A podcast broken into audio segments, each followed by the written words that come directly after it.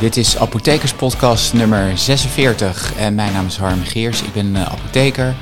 En vandaag heb ik een speciale gast, namelijk huisarts Karin Jansen. En Karin gaat het samen met mij hebben over het stoppen met roken, want het is nog steeds stoptober. Karin, jij bent huisarts, welkom. Dankjewel. En leuk dat je wil meedoen. Ja, zeker. Kan jij iets over jezelf vertellen? Nou ja, ik ben dus Karin Jansen, getrouwd, 2 kinderen en bijna 5 jaar geleden praktijk in Wageningen overgenomen. En sindsdien hier dus praktijkhouder. Ja, praktijkhouder en huisarts.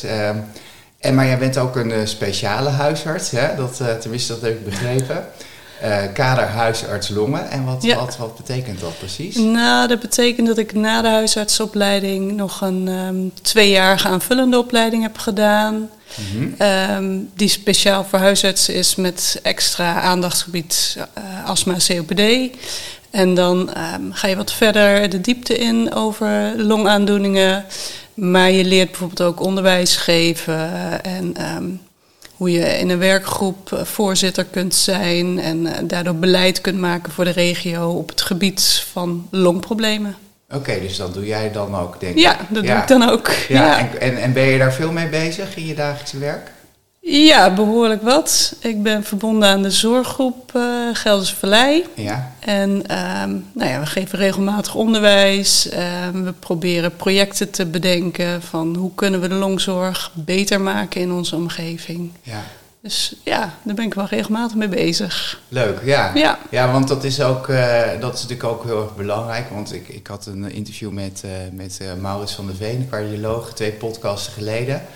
En die zei dat roken ook je vaten heel erg beschadigt. Maar ja, goed, wij horen natuurlijk ook heel veel mensen die roken. En dat het ook slecht is voor je longen. Wat kan je daarover vertellen? Wat is daarover bekend? Ja, nee, dat is heel slecht.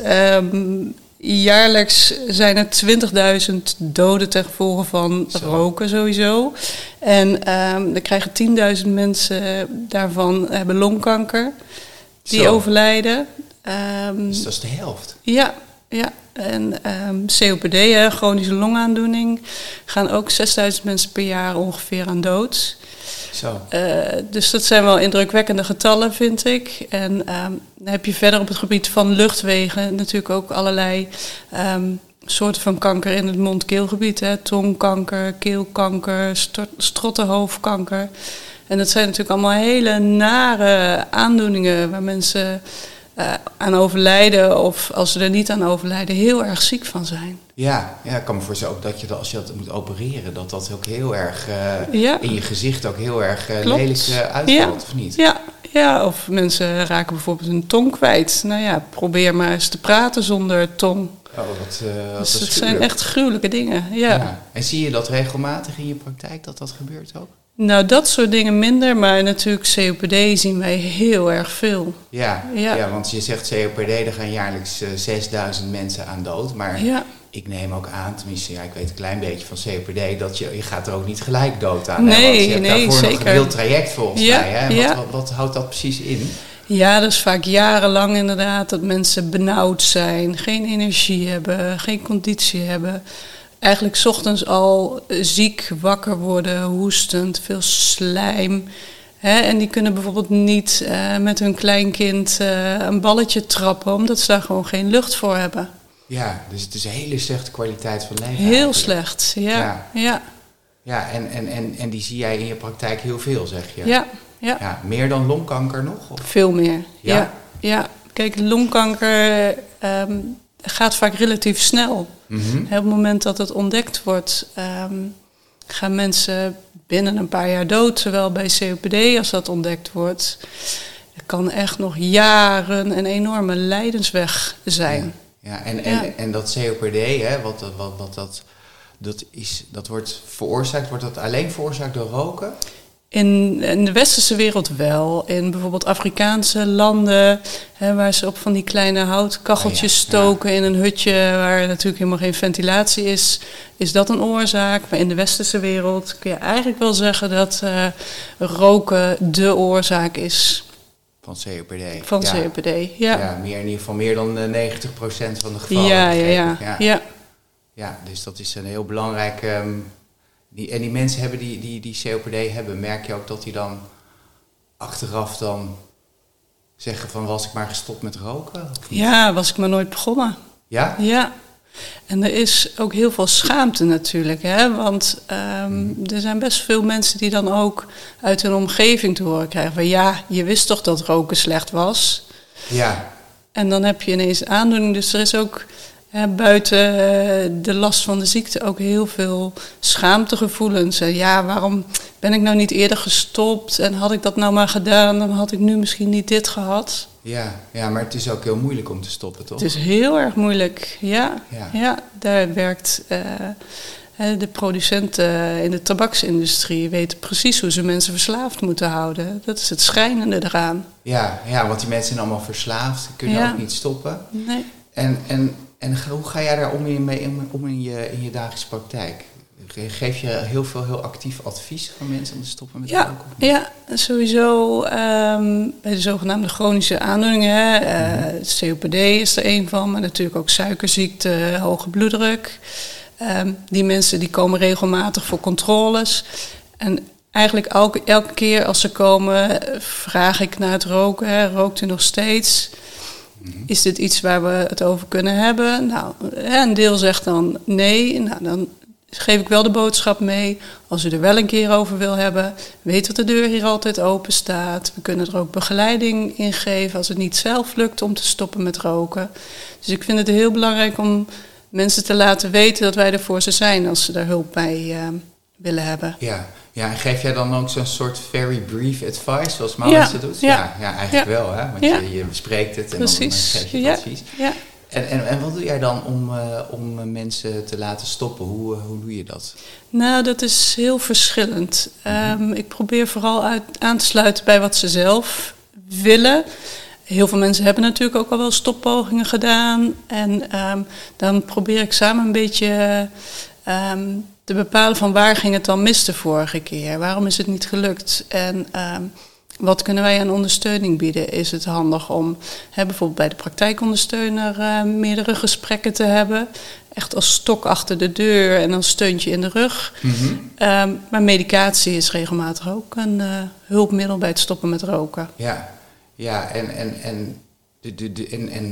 dan gaan ze dus naar de praktijkondersteuner. Dat is dus een soort hulp bij jou in de praktijk die dan met de mensen praat daarover. Klopt. En heb je enig idee hoeveel mensen dan ook uiteindelijk stoppen? Heb je daar een beetje een idee over? Ja, misschien een moeilijke vraag. Ja, dat is een hele moeilijke vraag. Nee, dat weet ik niet precies. Nee, okay. Helaas is het terugval... groot. Is heel groot, ja. Maar ook dan zeggen we tegen mensen... kan gebeuren, het is heel logisch dat het gebeurt... want stoppen met roken is waanzinnig moeilijk. Mm-hmm.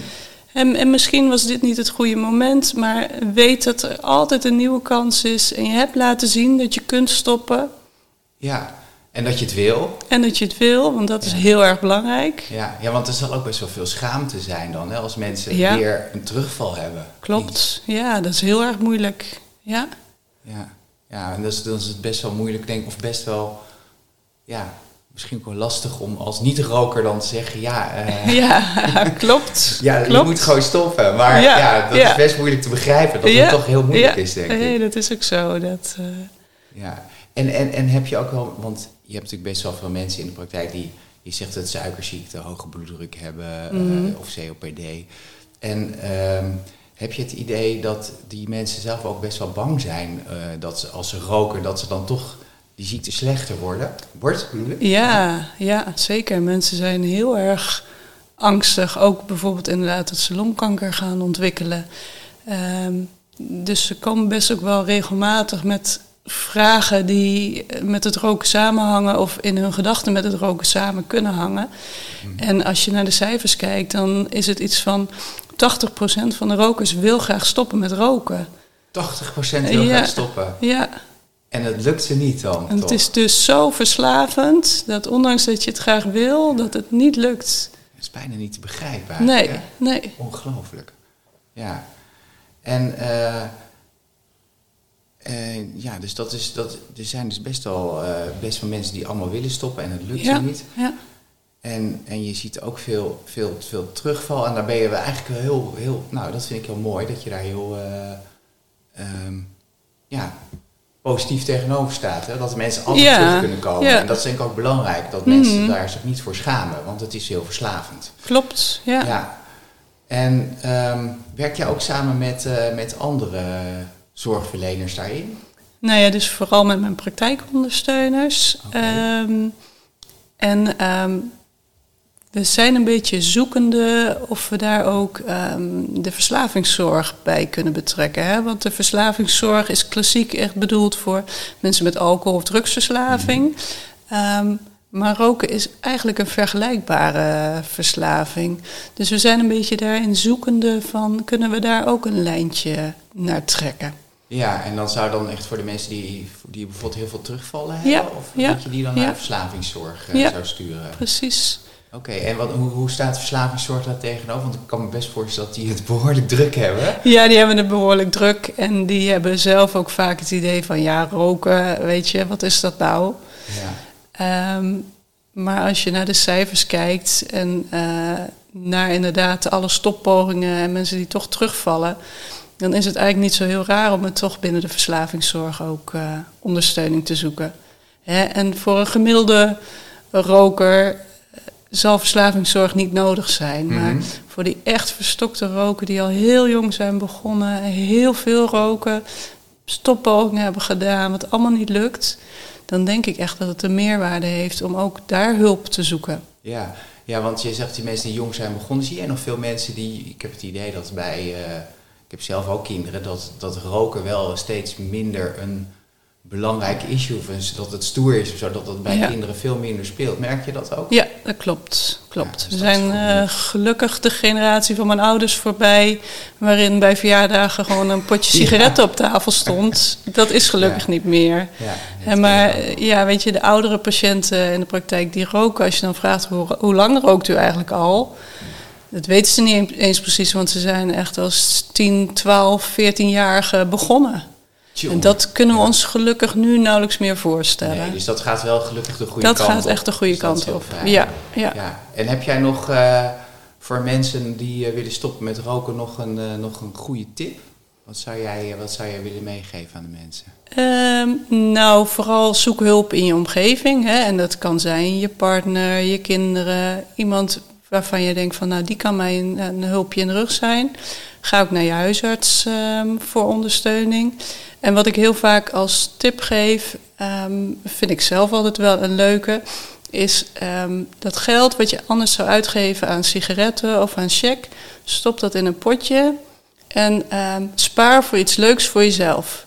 En voor de een is dat een dagje sauna, voor de ander is dat met de kinderen naar de bioscoop. Mm-hmm. Maar ga er echt iets voor doen wat voor jou echt superleuk is en wat je de rest van het jaar misschien niet doet omdat je er misschien te weinig geld voor hebt of waarvan je denkt van, ja, dat is wel een beetje een grote uitgave.